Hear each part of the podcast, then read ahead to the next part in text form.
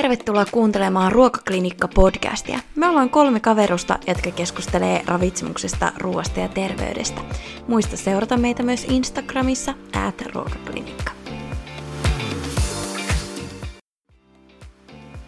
Mä mun.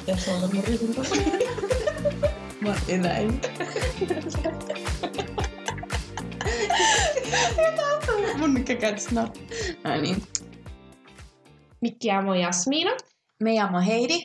Ja som Sabina. Tänään puhutaan siis ruokakulttuureista. Eli ruokakulttuuri viittaa kansan tapoihin, arvoihin ja uskomuksiin sekä ruoan tuotannon, jakelun ja kulutuksen verkostoihin ja laitoksiin. Tämä on tosiaan vapaasti käännetty englannista, että varmaan kuuluu tässä mun käännöksessä, mutta joo. Joo, en mä niinku tätä jakeluasiaa ja tuotantoasiaa niinku ole mieltänyt ruokakulttuuriin. Joo, ehkä ajattelee just, että no, ruisleipä tai niinku tämmöisiä ruoka-aineita tulee mieleen niinku yksittäisiä. Pizza on Italiasta ja tämän tyyppistä. Mutta onhan se ihan totta, että kun säkin sanoit vaikka noi tavat, niin ihmisillähän on eri maissa erilaisia tapoja vaikka säilyttää ruokia kotona ja meillä on ihan täällä Suomessakin kaikilla on varmaan aivan niin kuin omat tavat. Et... Mm, joo, kyllä. ja myös niin kuin siis se, että miten me syödään, niin esimerkiksi no, miettii vaikka Aasian maissa, jossa syödään puikoilla ja sitten täällä, missä syödään harukoilla ja veitsillä. Niin joo, tai että tämä syödäänkö pöydän ääressä vai lattialla Totta. sekin. Mm. Ja ehkä ruoka-ajat myös, että syödäänkö, tai onko joissain just perheessä voi olla tosi tarkat ruoka-ajat, ja sitten taas joissain on, on hyvinkin semmoista, ei niin yhteisöllistä vaikka se syöminen. Mm. Ja mitä tulee mieleen, että Suomessa ehkä niin ollaan vuosien varrella kiinnitetty tähän ruoan turvallisuuteen tosi paljon huomiota, että se on ehkä meidän yksi arvo, ja myöskin sit se liittyy aika paljon tähän jakeluun, ja mitenkä niin tota, tätä ruokaa tuotetaan. Ja siis tota, arvot on kuitenkin semmoisia, että ne muuttuu koko ajan, niin ö, sekin on aika iso asia esimerkiksi yksilölle, vaikka eläinten oikeudet on arvo, niin se muuttaa hänen niin kuin, omaa syömistapojaan. Joo, ja ilmastohan on nyt nykyään niin tosi kova arvo, ja se on ehkä semmoinen, mikä tulee myös niin yhteiskunnan puolelta että yksilöistä tällä Joo. hetkellä. Ja aika semmoinen toivottavasti aika globaali arvo, siis semmoinen, niin kuin mikä aika hyvin yhdistyy.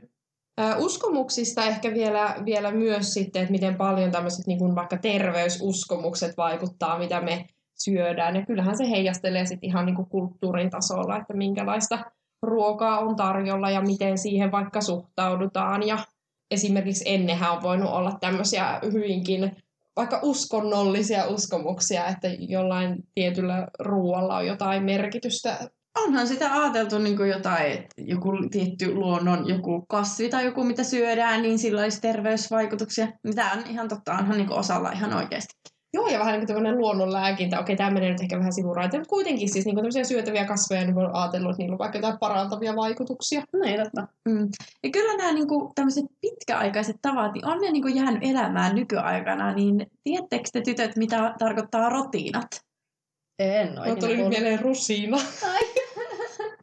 Rotiinat on siis se, että kun lapsi syntyy ja perheessä on pieni lapsi, niin ihmiset kun tulee katsomaan sitä lasta, niin he sitten tuo mukanaan ruokaa. Aa. Ja se on vähän niin kuin tämmöinen, että tavataan se uusi vastasyntynyt ja sitten rotinoiden jälkeen on rääppiäistä. Mulle tuli tuosta mieleen Bosniasta semmoinen tapa, että kun vauva syntyy, niin hänet pistetään kävelemään siis ei sitä niin, vauvaa? Ei, se vauva, se pidetään niin ah. siinä. Se, se, niin kuin, se on joku semmoinen taikinaruoka. Niin se, sen pitää niin kuin, siis se on semmoinen makea, niin sen lapset, lapset pistetään nyt kävelemään sen päällä. Oh, hauska. Mikä siinä on se ajatus? Onko siinä joku semmoinen niin kuin, tuo jotain onnea? En mä muista yhtään. Oppii okay. nopeammin kävelemään, kun jalat vähän taikinassa. Varmaan. Joo. Joo, ja miettikää, kuinka paljon on vaikuttanut jo se, että on muutettu maalta kaupunkeihin. Joo, että tavallaan siihen ruoan alkutuotantoon se käsitys on niin hälventynyt, koska ei tiedetä, miten maata viljellään tai miten niitä eläimiä pidetään, mitä kaikkea siihen kuuluu. Musta tuntuu, että tämä näkyy aika vahvasti esimerkiksi maidon osalta. Siis ihmisillä on niin kuin ihan hassuja käsityksiä, vaikka että maitoon värjätään tai tiedätkö, tämmöisiä, että ei niin kuin hahmoteta, että mitä siellä niin kuin maatiloilla oikeasti tehdään. Sitä on myös nyt lähiaikoina tutkittu, että suomalaisten arvostus alkutuotantoa kohtaan on kasvanut.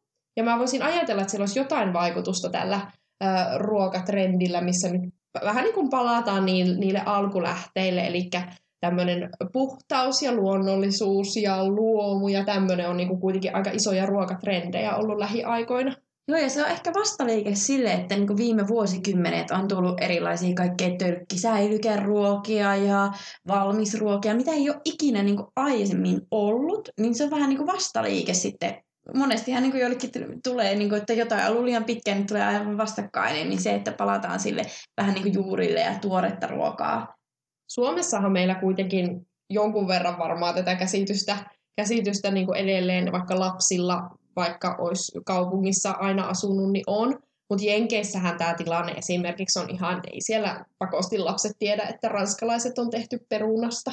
Mä en tiedä, onko tämä joku legenda, mutta tota, eikö joskus siellä ollut, että ne otti heidän ravitsemussuosituksistaan perunan pois, koska sitä ei tunnistettu tai sitä ajateltiin ranskalaisina. Okei. Okay.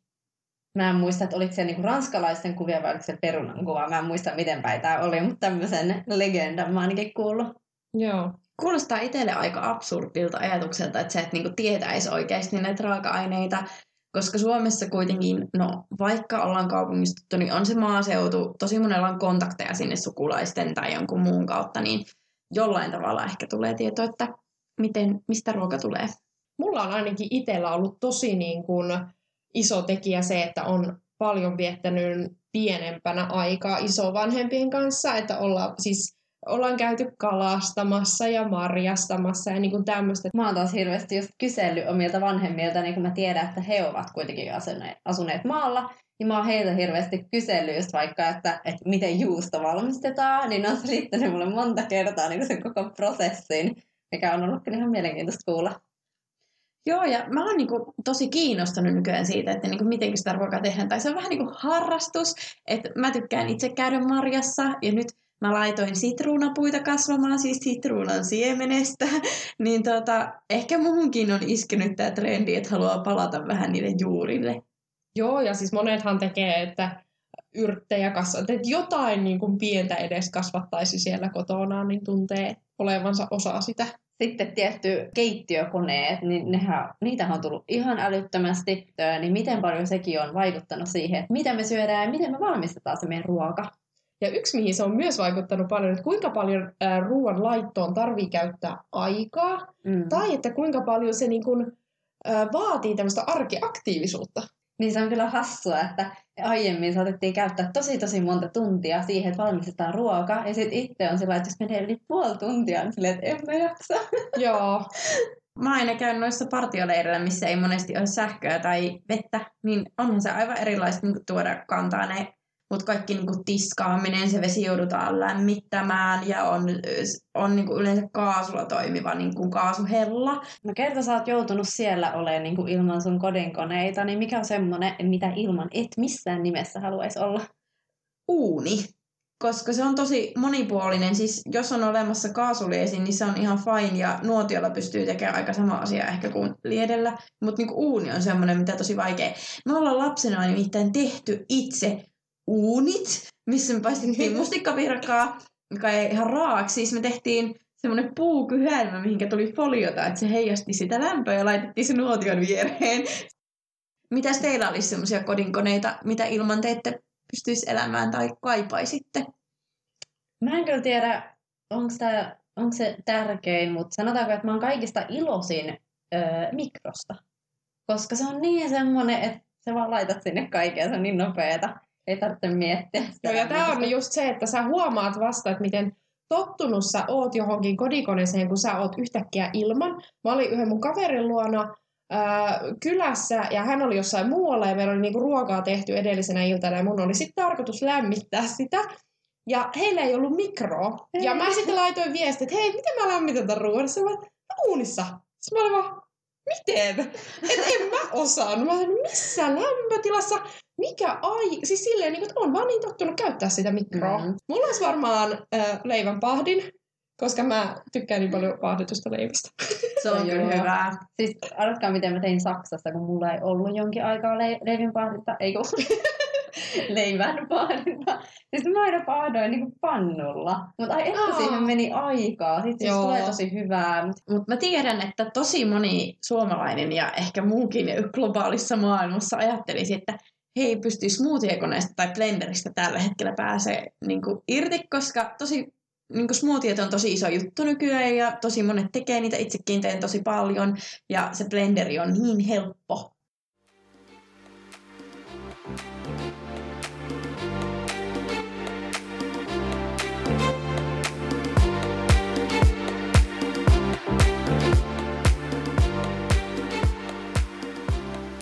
Ennenhän telkkarissakin näytettiin hedelmistä mainoksia, että jaffat tullaan, kun hedelmät ei ollutkaan niin tavallaan samanlainen juttu kuin nykyään. Eli kaupassa on melkein kaikkia hedelmiä koko ajan, vaan sitä oikeasti odotettiin jotain tiettyä appelsiinilajiketta, että se Mä tulisi en oo- kauppoihin. Mä en ole kyllä kuullutkaan tämmöisestä.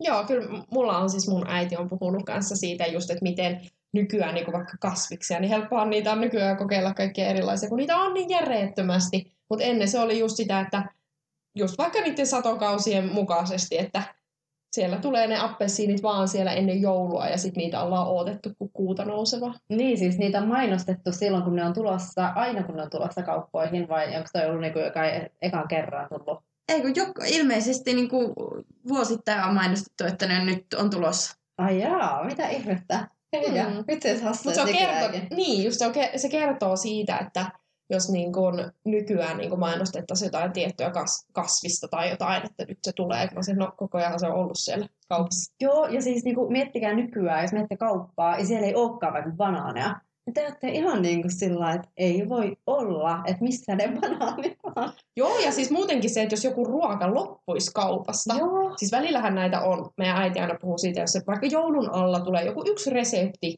semmoinen hittiresepti, ja sitten jos se haluaa sitä tehdä, niin niitä tiettyjä niin kuin raaka-aineita voi olla, että ne on just niin kuin loppunut. Mutta kyllä me aika pulassa sitten ollaan, että mistä me nyt saadaan tätä. Vaikka se olisi vaan semmoinen niin kuin meidän mieltymyksen kohde, että se ei olisi välttämättä se niin kuin välttämätön elintarvike todellakaan. saada. Se on vaan ehkä se, että kun on tottunut, että vaikka ostaa aina ne tietyt jutut, jos se tietty puuttuu, niin sä oot niinku ihan, et osaa enää ostaa enää mitään. Valikoimakin on siis kasvanut tosi paljon. Se on ehkä semmoinen, mikä nyt lähiaikoina ehkä Mm. tullut tämmöistä elintarvike-evoluutiota meidän ruokakaupassa. Että Joo, ja niinku niinku on tullut ruokatrendejä. Ei varmaan ole niinku ihan hirveästi ruokatrendejä ennen, ennen ollut, vaan se on ollut se niinku, sitä samaa ruokaa aika pitkälti vuodesta toiseen. Niin ja tiesittekö, mä siis katoin jonkun semmoisen Helsingin professorin, joka tutkii ruokakulttuuria, niin hän sanoi, että niinku salaatit ei ollut ennen todellakaan mitenkään osa suomalaista kulttuuria, vaan että ne oikein niinku tuupattiin sinne sillain, eh, koska ruvettiin miettimään niinku kansanterveyttä. Ja sen takia tuotiin eh, salaatti osaksi suomalaista ruokaperinnettä. Oletteko ikinä kuullut tällaisesta?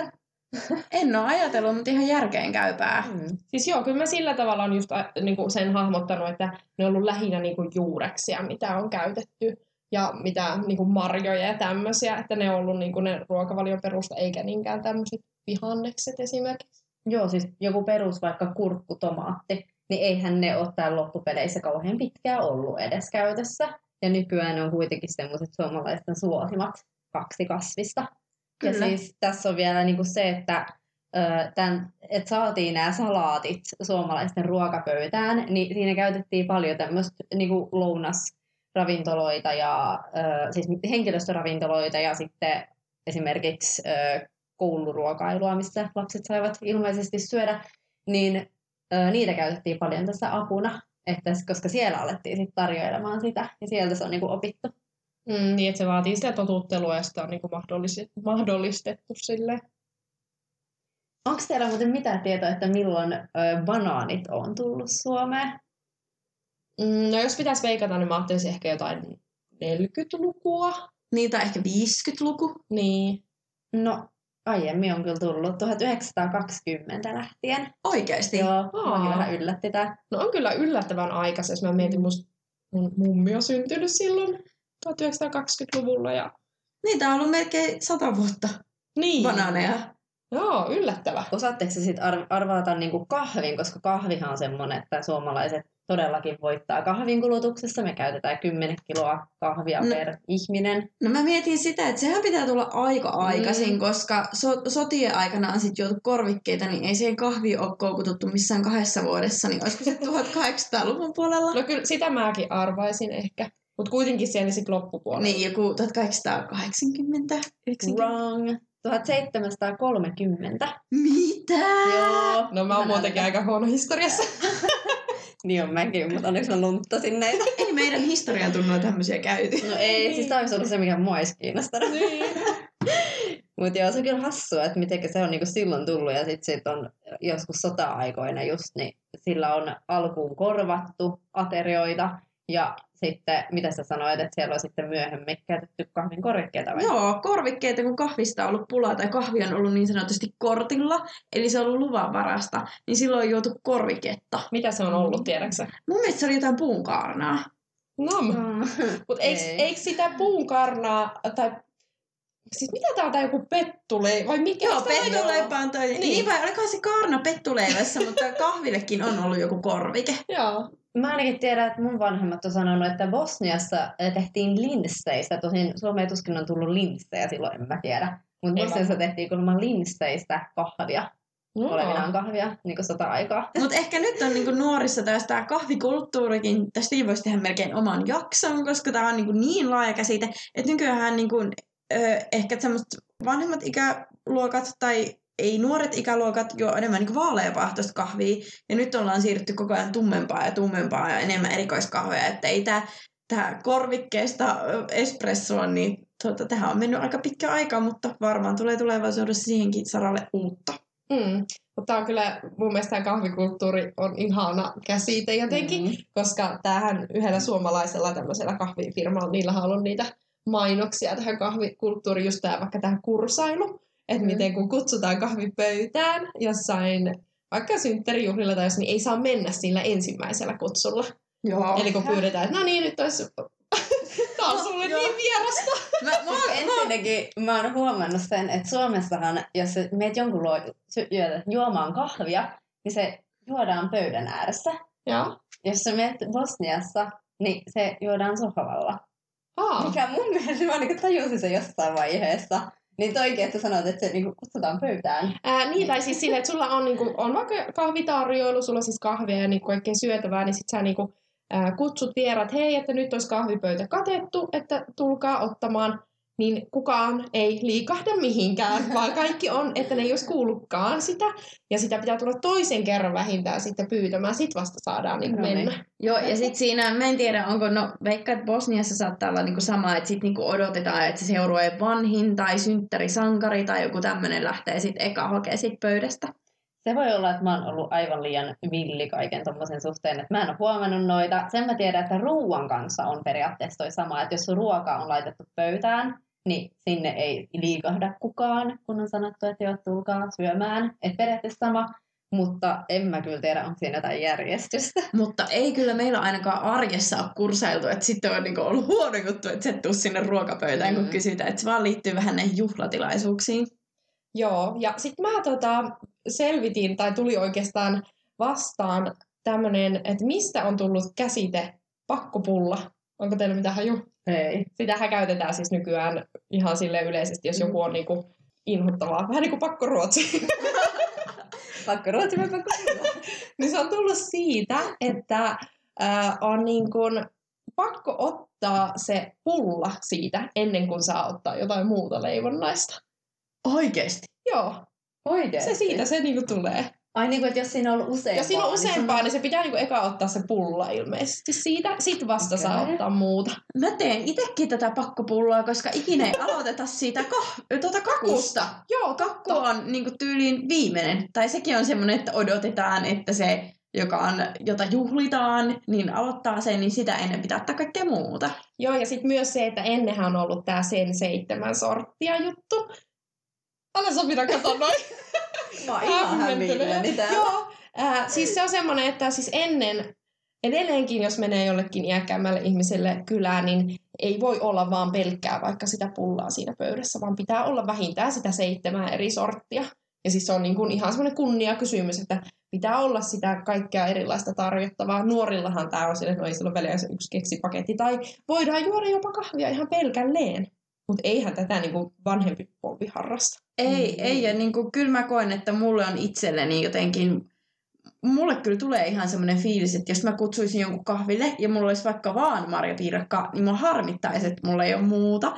Mutta se ei ehkä tule tämmöisestä kaverillisesti tullaan niinku extemporeen. Mutta jos on niinku, vaikka niinku, että mä keitän synttärikahvit tai jotain joulu, niin mulle se on tärkeää, että jos mä tarjoan, että mulla sitten ne molempaa, niin mä veikkaan, että tämä on mun sitä kulttuuriperintöä. Mulla on siis Pohjois-Karjalasta sukujuuret ja musta tuntuu, että siellä on tosi vahvana tämmöinen vieraanvairaisuus ja kun tulee vieraita, niin sitten on kyllä niin kuin pöytäkoreana. Jota mäkin kyllä myös tunnistan niin kuin bosnialaisesta kulttuurista ihan samaa, mutta ehkä jos siinä on se, että itse sitä ei sit enää, tai totta kai jos mä mun vanhempien luona ja meillä olisi tulossa vieraita, niin se katetaan tai sinne laitetaan enemmän kuin joku yksi keksi. Jakakaa viidelle keksi. tai niin, että siinä on useampi asia, mistä valita. Mutta just se, että kotona, jos mulle tulee kavereita, niin eihän se niin mene. Mutta sen mä oon kyllä huomannut, että meidän keskuudessa me aina kyllä tuodaan yleensä jotain. Nyt olisi hassua, että meillä ei ole mitään pöydässä. Tämä on niin ehkä eka kerta. Niin.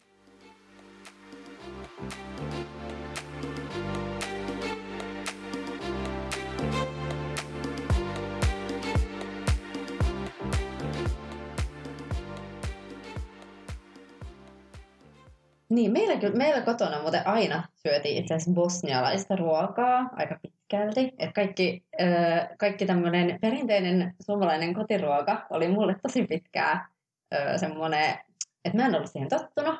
Ja se alkoi ehkä jossain koulussa vasta, että missä alkoi syömään oikeasti suomalaista ruokaa. Ja mä muistan, että alkuun se oli mun mielestä jotenkin ehkä No se oli hyvin erilaista, sanotaanko näin. Niin, se oli kyllä hassua, että jossain vaiheessa alkoi taas jotkut jotkut uppos aivan täysin. Mä muistan, että mä koko ajan vaadin äitiä tekemään kalakeittoa, mikä ei todellakaan ollut niin kuin, niin kuin semmoinen, mikä olisi mennyt bosnialaiseen ruokaperinteeseen, mutta sitten sitä tehtiin. Ja sitten myöhemmin, ehkä kun mä muutin kotoa pois asumaan itse, niin mä huomasin, että mä tein aina niitä, mitä äiti oli kotona tehnyt.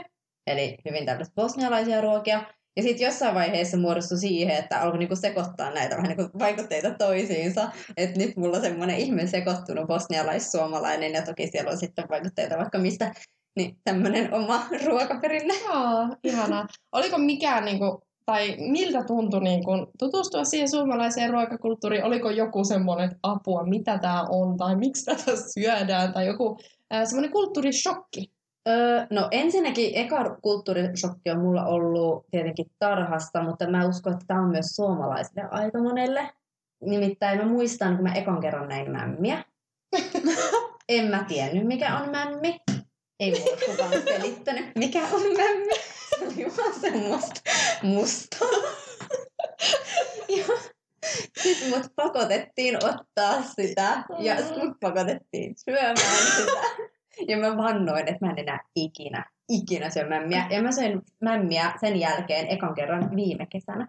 No, mutta tämä on kyllä hyvä esimerkki, että miten mm. kannattaa, siis ei kannata siis tutustuttaa. Se on ihan kauheata. Sitten mä olin niin. vielä pikkulapsi, niin tietenkään se ei silloin. Siis eihän mä viime kesänä, kun mä söin sitä, no ei se ehkä maailman suurin herkkua mulle oo, mutta ei se niinku pahaakaan ollut. Mm. Mut mämmikin on vähän semmoinen, että sitä pitää oppia syömään. En mäkään lapsena tykännyt, mutta niin kuin sanotaan viimeinen neljä, viisi vuotta, niin siitä on alkanut jopa tykkäämäänkin. Mm. Mä en ole vieläkään oppinut.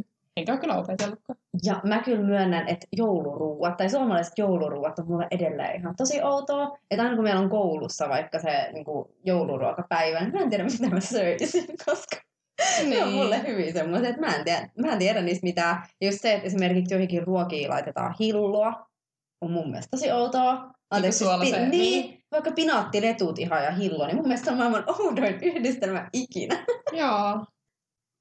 No mikä olisi tämmöinen bosnialainen vastine makaronin laatikolle, eli siis yhtä yleiselle tämmöiselle arkiruualle?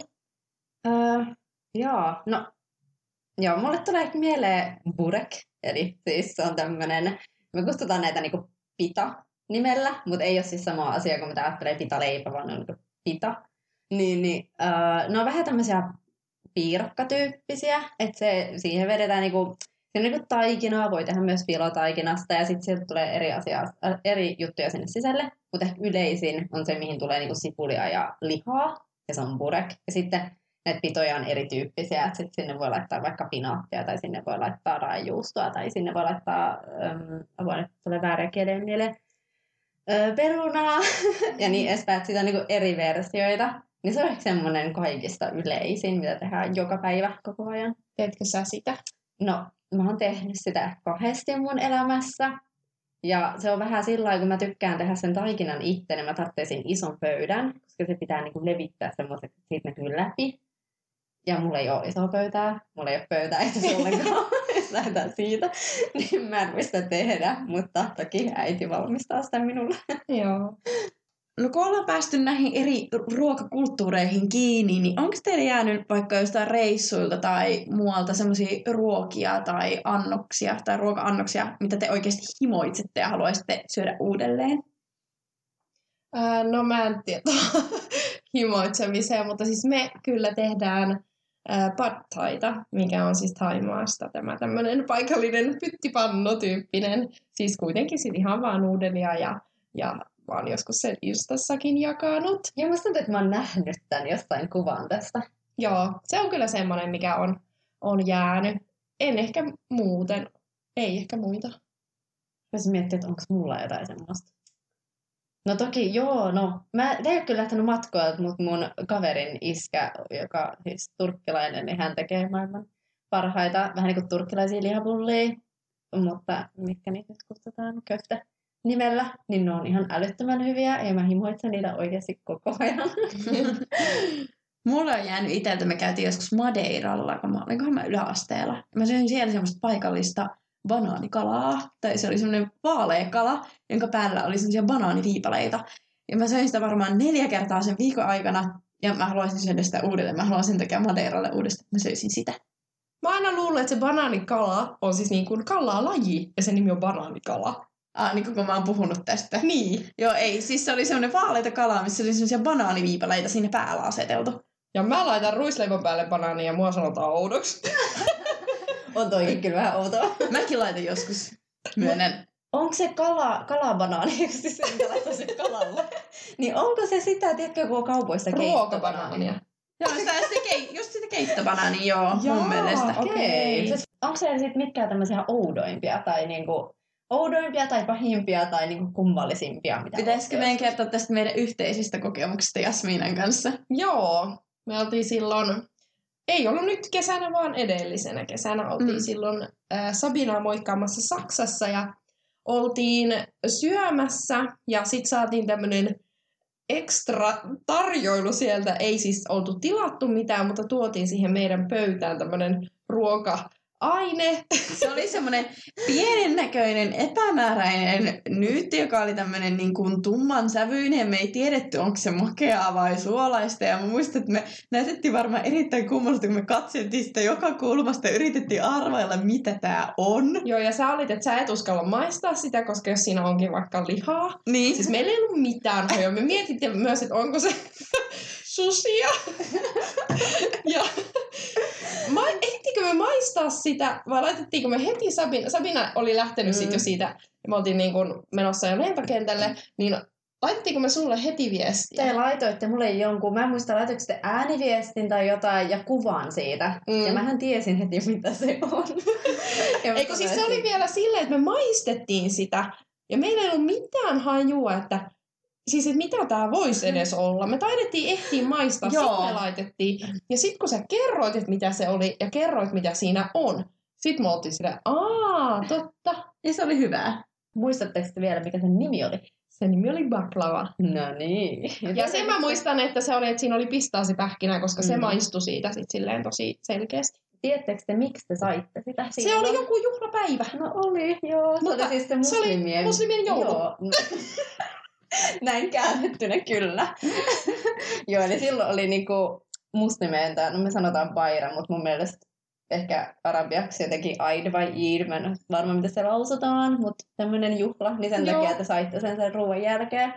Aa, ja mä olin oli itse hyvää. niin harmistani, kun mä en ollut saanut vielä mitään sinä juhlana. Aa, mutta se oli tosi hyvää, siis oikeasti, mutta siis just se epätietoisuus, kun ei oikeasti tiennyt yhtään mitä se on, niin se oli aika jännä kokemus. No kun musta se ihan rehellisesti näytti kaalikääryleeltä Niin jossain näytti. sisällä jossain niin pientä rakeista asiaa, niin tästä tuli tää suolainen mieleyhtymä. Joo. Siis tää on niin hassua, koska mulle taas toi ei ollut niin semmoinen perinneruoka. Niin, no tässä sen huomaa.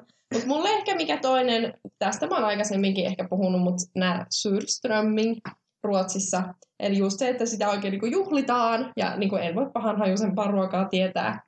Mutta se oli tosi mielenkiintoinen kokemus ja niinku näki, että miten sitä siis oikeasti siellä niinku syötiin. Että se ei ollut vaan semmoinen, että joo, että sitä myydään kaupassa vaan sen takia, että se on niin kauheata, että pääsisi kauhistelemaan. Vaan sitä oikeasti syötiin. Mm.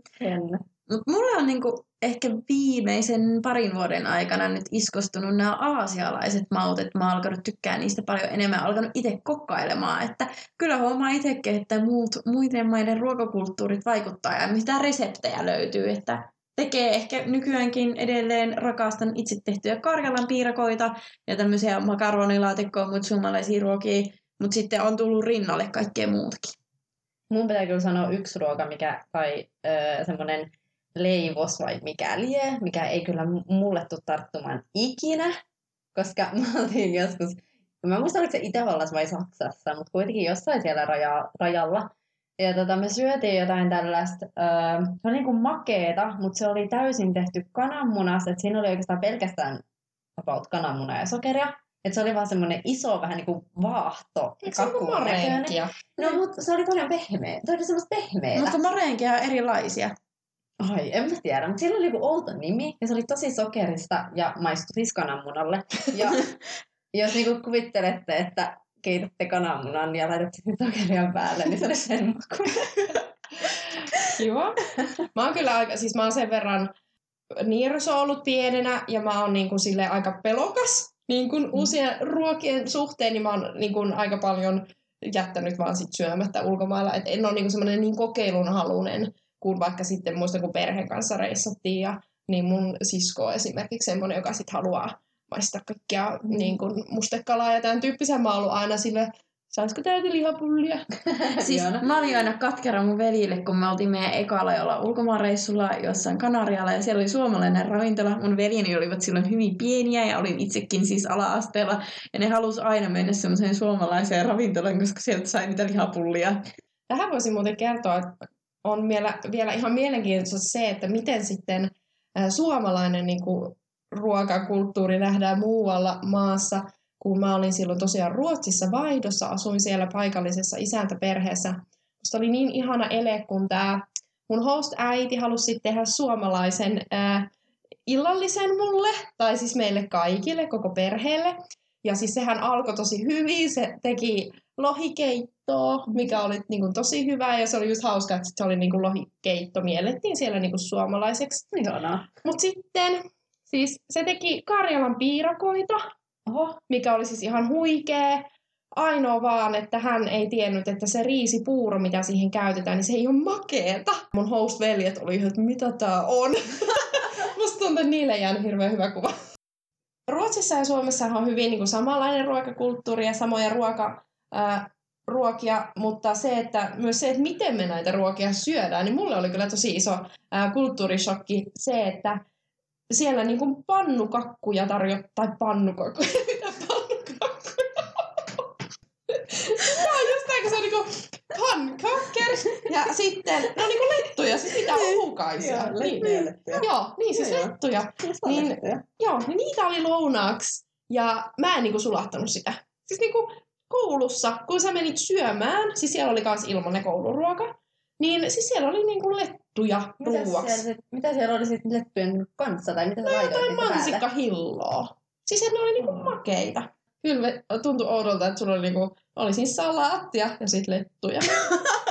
Ei vielä oikein. oudompaa. Niin periaatteessa makeet, makeet letut ja sitten salaatti. niin. Paitsi sitten jos miettii pinaattilettuja ja niitä jonkun makehilla. Niin. Niin. Eikä siinä ole mikään muu muutos kuin se, että vähän pinnalla. Ja mä mietin sitä, että Suomessahan ei niinku makeet jutut, niinku siis jälkkärit, nehän ei, oo, nehän ei olisi maailman mittapuulla kovin makeita. Ja Ei. Ruot, kun Ruotsin kaikkia leivonnaisia on pietty hirveän sinne kromeluuri, siellä on Mm. hirveästi kaikkea ja on tosi, on tosi makeita. Et ehkä se on myös niinku sitä, että me ollaan totuttu, että se on oikeasti sit suolasta se niinku pääruoka. Joo, siis Suomessa kyllä oikeasti ei, ei niin, kuin niin makeita tuotteita ö, käytetä. Itse on ainakin ihan pulassa, jos vaikka lentää jollain ulkomaisella tota, lentoyhtiöllä ja sitten se, mitä siellä tarjotaan. Sitten on silleen, että ei tää, sit vaikka just niin kuin välipalaksi joku leivos. Sitten oot silleen, että eihän tää niin kuin mun nälkää vie. Sitten Suom Finnaarilla se on se ruisleipä. No niin, se on kyllä ihanaa. Niin, että jotenkin niinku just se, että ajatus siitä, että mikä nyt on niinku välipala itselle, ne on aika usein toi on niinku jälkiruoka lähinnä. Mutta mä en sitten tiedä eroaako hirveästi. Siis Suomessahan on etenkin aiemmin ollut tosi vahvasti jälkiruokakulttuuri. Tai niin kuin, että aina on ollut joku pulla siellä niin kuin sen Mm. jälkeen. Niin onko sitä muualla? No Vai- kyllä ainakin, niin. En mä tiedä, ehkä samalla tavalla, koska meillä, mikä niinku mulle on perinteistä niinku Suom- Suomessa, niin on se, että jos on niinku vaikka päivällinen, niin sen jälkeen syödään vielä joku kiisseli tai joku tämmöinen makea pieni juttu. Ja sen jälkeen niinku ehkä tunnin päästä keittää ne kahvit, missä on sitten se pullaa ja kakkua ja mitä kaikkea. Mutta sitten y- yksi myös, mikä on niinku tälleen muihin maihin liittyvä, niin Jenkeissä kyllä niin kuin, tai tietysti Jen- Jenkeistä mehän nyt ollaan hirveän, niin kuin, päästään tutustumaan paljon jenkkikulttuuriin, kun me katsotaan jenkkisarjoja ja jenkkileffoja ja saadaan sieltä tiettyä kuvaa.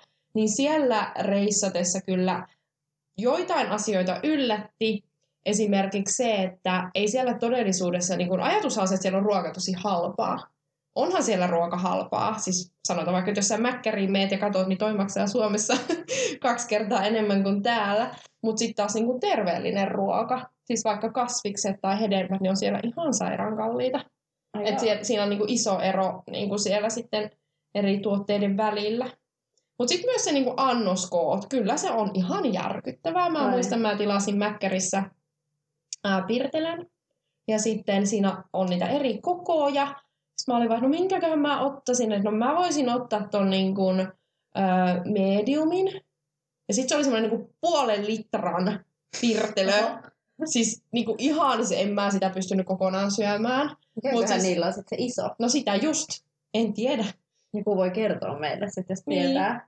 No mullekin on tullut niinku dokumenteista mielikuva ja niinku ehkä jostain kun on seurannut somea, että tämmöiset niinku, jotka on terveydestä innostuneet, he menee niinku eri ruokakauppoihin, siis supermarketteihin, missä on just näkyy niinku dokkareissakin, että siellä on aivan sairaan pitkät hedelmä, vihanneshyllyt ja on Joo, se niitä. Farmers Market. Joo, Niin kuin ihan oma kauppa. Mutta tässä on myös niin kuin, just kuuntelin yhtä podcastia, missä puhuttiin siitä, että miten niin kuin, kun siellä on niin järjettömät ne niin kuin, luokkaerot, niin sitten vaikka, että mitä niin kuin, ää, New Yorki, tai ei, no joo, New Yorkilaisissa niin kuin, ää, kouluissa tarjotaan ruokaa, että näissä niin kuin, ää, julkisissa kouluissa, missä on niin kuin vähävaraisempia, ää, vähävaraisemmista perheistä lähtöisin olevia lapsia, niin siellä on niin kuin ihan ala-arvosta se ruoka. Siellä ei ole niinku ruokahygieniakaan kunnossa, siellä on rottia ja mitä ties. Äh. Ja sitten taas on niinku tämä toinen ääripää, niinku Manhattanin yksityiskoulut, jossa on sitten omat puutarhat ja on aina vegaaniset vai niinku just tämä, niinku,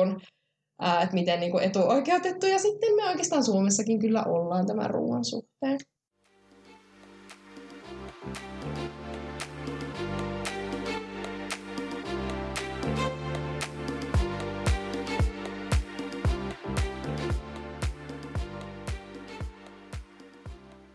Ruoka-ajatkin vaihtelee eri paikoissa mutta aika paljon. Et Suomessa on tosi aamupainotteinen syöminen ja jossain syödään tosi iltapainotteisesti. Ja joissain maissa syödään kahvia, ei kun syödään kahvi ennen ruokaa ja toisissa ruoan jälkeen. Mutta anyway, tästä on vähän muodostunut semmoinen myyttikin, että et onko niinku aamu vai ilta painotteinen syöminen, niin kumpi nyt on terveellisempää ja muuta. Ja tota, niin, öö, kyllähän se on niin, että esimerkiksi Suomessa kun on tutkittu, niin aamupalaa syövien ja niiden, jotka skippaa sen, niin niiden välillä on terveydellisiä eroja, eroja että sitten on oletettu, että aamupalan syöminen on se kaikista terveellisin. mutta tota, ei siitä oikeastaan tiedetä, että onko se syy vai seuraus, tämä niin terveys tässä. Mm. Mutta sitten on kuitenkin se, että esimerkiksi Suomi, Suomessa syödään tosi aamupainotteisesti ja Italiassa vaikka iltapainotteisesti, mutta silti Suomessa ollaan ylipainoisempia kuin Italiassa. Et eihän se niinku voi vetää tälleen suoraan johtopäätöstä myöskään siihen aamu- tai iltapainotteiseen. Että ö, Suomessa se iltapainotteinen voi tarkoittaa sitä, että sä oot skipannut vaikka sieltä aamussa sitä syömistä ja sitten sä kompensoit sitä illalla syömällä hirveän energiapitoisesti. Että se voi olla siinä taustalla. Niin, tiesittekö muuten sen, että jos olette nukkunut huonosti, se, niin kuin, se näkyy ruokahalussa 15 tunnin jälkeen heräämisestä. Eli vasta seuraavana iltana. Niin, eli toisaalta, että niin kuin, vähän niin kuin silloin saatat vetää ihan vaan siihen sun unen puutteeseen. Joo, ja muutenkin musta tuntuu, niin kuin, että jos on syönyt vähän edellisenä päivänä, se ei näy ehkä vielä seuraavana, vaan vasta sitä seuraavana. Joo, on kyllä huomannut sama, että sitten on ikuinen nälkä, jota mm. yrittää jotenkin. Mutta tähän liittyen ehkä musta tuntuu, että tämä on niin myytti kokonaisuudessaan, koska sekin on tietynlainen myytti, että näissä Etelä-Euroopan maissa, kuten Espanjassa, Italiassa syötäessä jotenkin ihan todella iltapainotteisesti, vaikka todellisuudessa kyllä sielläkin se lounas on niin se päivän pääateria.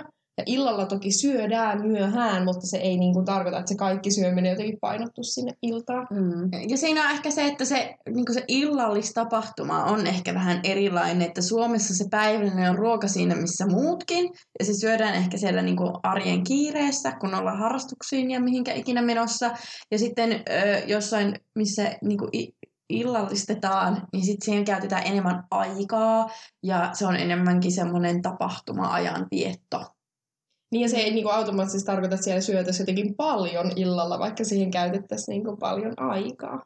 Mm. Joo, ja siis toisaalta niin kuin tähän koko ö, ruoka-aika myyttiin, niin kyllähän se menee sillä että se riippuu ihan vaan siitä, että onko sulla rytmi siinä syömisessä vai ei. Että meillä jokaisella on kuitenkin se niin kuin oma, mikä mielletään normaaliksi. Toisin sanoen me voidaan kyllä syödä ö, terveyttä edistävästi iltapainotteisesti tai aamupainotteisesti. Et tärkeintä on se, että siinä ruokailussa on rytmi. Hei, tähän liittyen ehkä toinen myytti, että onko just niinku välimeren ruokavalio ainoa oikea, vai, vai sitten voisiko tämmöinen pohjoismainen vaihtoehto Itämeren ruokavalio. Niin tämä on vähän niin kuin sama johtopäätös, että periaatteessa sä voit syödä terveyttä edistävästi sillä tavalla, että sä valitset elintarvikkeita Välimeren maista ja siellä paljon käytetyistä tuotteista, tai sitten täällä suoma- suomalaisista vastineista tai pohjoismaisista vastineista. Ihan tämä meidän niin kuin Itämeren ruokavalio, jossa sitten on ehkä vaikka sitrushedelmiä ja niin kuin tämmöisiä eksoottisempia, meille eksoottisempia hedelmiä ää, korvattu sitten vaikka marjoilla ja kasviksilla, juureksilla. Ja sitten taas ää, kalasta semmoinen mielenkiintoinen fakta, että kylmässä vedessä kasvaneet kalat sisältää enemmän omega-3-rasvahappoja. Häh? Eli meidän kannattaa ehdottomasti valita se näitä va- pohjoismaisia kaloja. Ja varmaan kalat kerryttää sitä rasvakerrosta, että ne selviää paremmin siinä kylmässä vedessä. Tämä on hyvin mahdollista, Onpa joo. jännä. Mä en edes miettinyt, että tommoinen voisi vaikuttaa. Mm. En mäkään ole kuullut tota ennen. Uskonnothan on myös muokannut tosi paljon ruokakulttuuria ja määritellyt myös jonkun verran sitä, että mitä ruoka-aineita esimerkiksi on hyväksyttävä käyttää. Ja tämmöisiä ehkä yleisimpiä uskonnollisista syistä tai vakaumuksellisista syistä vältettäviä ruoka-aineita on ää, liha ja ehkä erityisesti sianliha, myös verituotteet, verestä tehdyt ruuat ja no alkoholi on myös mutta alun perinhän näillä uskontojen niin kuin, ruokaohjeilla on ollut aika iso rooli, että ne on myös niin kuin, sitä ruokahygieniaa lisännyt. Sitä kautta on nyt ohjeita, että miten ruokaa pitää säilyttää tai niin kuin, mitä ruokia kannattaa syödä. Joo, ja paastothan on myös, myös niin kuin mikä, mikä vaikuttaa siihen ruoan käyttöön. Eli se voi joko niin kuin määrittää sitä, että milloin syödään, kuten vaikka niin kuin islamin uskossa ramadan, tai sitten, että mitä syödään ortodoksiuskonnossa esimerkiksi pääsiäisen aikaa voidaan sitten ää, jättää vaikka sitä lihaa pois. Eli puhutaan tämmöisestä niin kuin ruokarajoituksista sieltä. Tästä en tiedä, voi olla vähän niin kuin tämmöinen radikaali veto toiseen, mutta olisiko nykypäivänä tämmöinen sitten ehkä tämmöinen terveys, terveysuskonto vähän niin kuin ajaisi tätä asiaa sitten Eli siellä vähän niin kuin sitten jätetään ehkä tiettyjä ruoka-aineita pois tai vaikka nämä ihan paastotkin sellaisena. Joo, ja siis tuon terveellisyyden lisäksi niin varmasti ilmasto, tai tämä, miten paljon nyt puhutaan ilmastosta ja miten pystytään siihen vaikuttaa sen kautta, että miten me syödään, niin ihan varmaan tulee näkymään niin kuin myös suomalaisessa kulttuurissa, ruokakulttuurissa nimenomaan. Joo, ja kyllä se mun mielestä näkyy nytkin. Mm. Ja, mutta varmasti tulee näkymään vielä vahvemmin. Saa nähdä, että onko sit, äh, jos on joku lihan makaronilaatikko ollut semmoinen perinteinen, niin saa nähdä, tehdäänkö se joskus heinäsirkoista. Ainakin soijarauheesta. no niin, se on varmaan semmoinen ensimmäinen. No tuohon heinäsirkka makaronilaatikkoon liittyen, niin koska aika paljon niin erilaisina ruokatrendeinä on myöskin se, että niin tietyn maan osan tai maan ruo- ruokaa tai sitä ruokakulttuuria niin testaillaan, niitä makuja ja ehkä muunnetaan sitten itselle tuttuja ruokia vähän siihen suuntaan, niin on kysymys kuuluukin, niin häviääköhän suomalainen ruokakulttuuri? Tai ylipäätänsä sekoittuuko kulttuurit liikaa, että niin jääkö niitä alkuperäisiä jäljelle? Siis mä jotenkin, jotenkin mä ajattelen, että kyllähän ne muuttuu koko ajan. Ja niin kuin koko ajan tulee vaikutteita joka paikasta. Ja onhan varmasti nyt, varmasti mekin syödään semmoisia, mikä meidän mielestä tosi vaikka perinteisiä suomalaisia ruokia, mitä jotkut niin kuin isovanhemmat tai iso-isovanhemmat ei mieltäisi niin vaikka suomalaiseksi ruuaksi enää. Niin, että onko se automaattisesti sit kuitenkaan niin kuin aina huono asia? Siis sillä tavalla, koska kulttuuri kuitenkin muuttuu. Se ei tarkoita, että mutta just se häviäminen, että jos meillä niinku kokonaan niinku häviää se ö, kosketus sinne niinku historiaan. Joo, siis mulle tulee ehkä, no vähän niin kuin sama, mitä sanoin tuosta heinäsir- heinäsirkon makaronilaatikosta, mikä on niin kuin vedetty jo aika sellainen pitkälle, mutta ö, toisaalta niin kuin, kyllähän ne saattaa niin muuttaa muotoaan, että miten me ne tehdään, mutta että ne olisi silti vaikka jotkut laatikkoruuat, niin voi olla, että siellä vähän vaihtuu sitten ne niin kuin raaka-aineet, mutta että se olisi silti suomalaisen makusta. Mutta on mäkin kyllä muuntanut, että muut kun syö joulukinkkua, niin mä en oo siis pit, mä en oo ihan lapsena syönyt varmaan viimeksi joulukinkkua, mutta viime vuonna mä tein seitan kinkkua. Se oli hyvää, menee jatkoon. Ää, mikä suomalainen ruoka olisi semmoinen, mitä ilman te ette voisi elää? No tota, ruoka, no en mä tiedä onko tämä ruoka, mutta siis ilman ksylitolia. Joo. Mulla olisi kyllä ruisleipä. Se on niinku ihan ykkönen.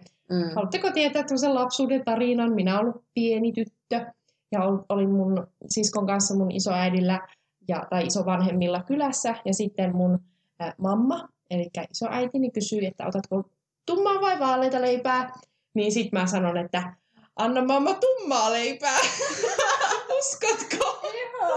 Joo, siis mä oon aina tykännyt niinku ruisleivästä. Mutta mä en ole kyllä yksin. Mä tota, katoin, eli syksyllä 2016 on äänestetty tämmöisestä suomalaisesta kansallisruuasta. Ja ruisleipä valittiin siellä, eli 50 000 suomalaista äänesti ja ruisleipä sai yli 10 000 ääntä. Mulla on semmoinen niin yksi suosikki, mitä pitää saada säännöllisin väliöin, niin puolukka vispipuuro. Mulle se on niin jäänyt semmoinen, että mä tykkään, tykkään siitä tosi paljon. Mutta hei, kertokaa meille joko tämmöisiä hyviä ruokakokemuksia, mitä ilman, että voisi elää, taikka sitten semmoisia ruokia, mitä te olette syön, maistanut muualla, mitkä yllätti teitä tai tuli kulttuurisokki. Ja mä voisin kertoa mun yhdestä lapsuuden ehkä järkyttävimmästä kokemuksesta, kun ö, isäni tuli Aasian reissulta, hän kävi työmatkoilla ja tuli Kiinasta ja hän toi meille karkkia hän oli ostanut ne jostain karkkikaupasta ja oikein kauniisti pakattuja pieniä pahvilaatikoita. Mitä oli, mä muistan, että se oli punainen ja sitten siinä oli jotain niinku kuviota. Ja ne oli tosi kauniita. Ja sitten mä avasin sen ja oli ihan silleen, jee, että karkkia. Ja se oli semmoista harmaata hyytelöä, joka maistui niinku makealta. Saanko mä vielä vaihtaa sen mun ruisleivän, koska no. mä sanon irtokarkit. Oikeasti suomalaiset karkit on niin hyviä. Joo, ja munkin pitää kyllä vielä lisätä tähän Fatserin suklaa. Joo. Ei ilman sitä pärjää. Joo, vaihdetaan ne näin. Joo, joo, vaihdetaan. Hei, kiitos kun kuuntelit meidän tämänkertaisen jakson. Lisää tietoa aiheesta voit löytää meidän Instagramista at ruokaklinikka. Ja seuraavassa jaksossa ollaan taas uuden aiheen parissa. Moikka!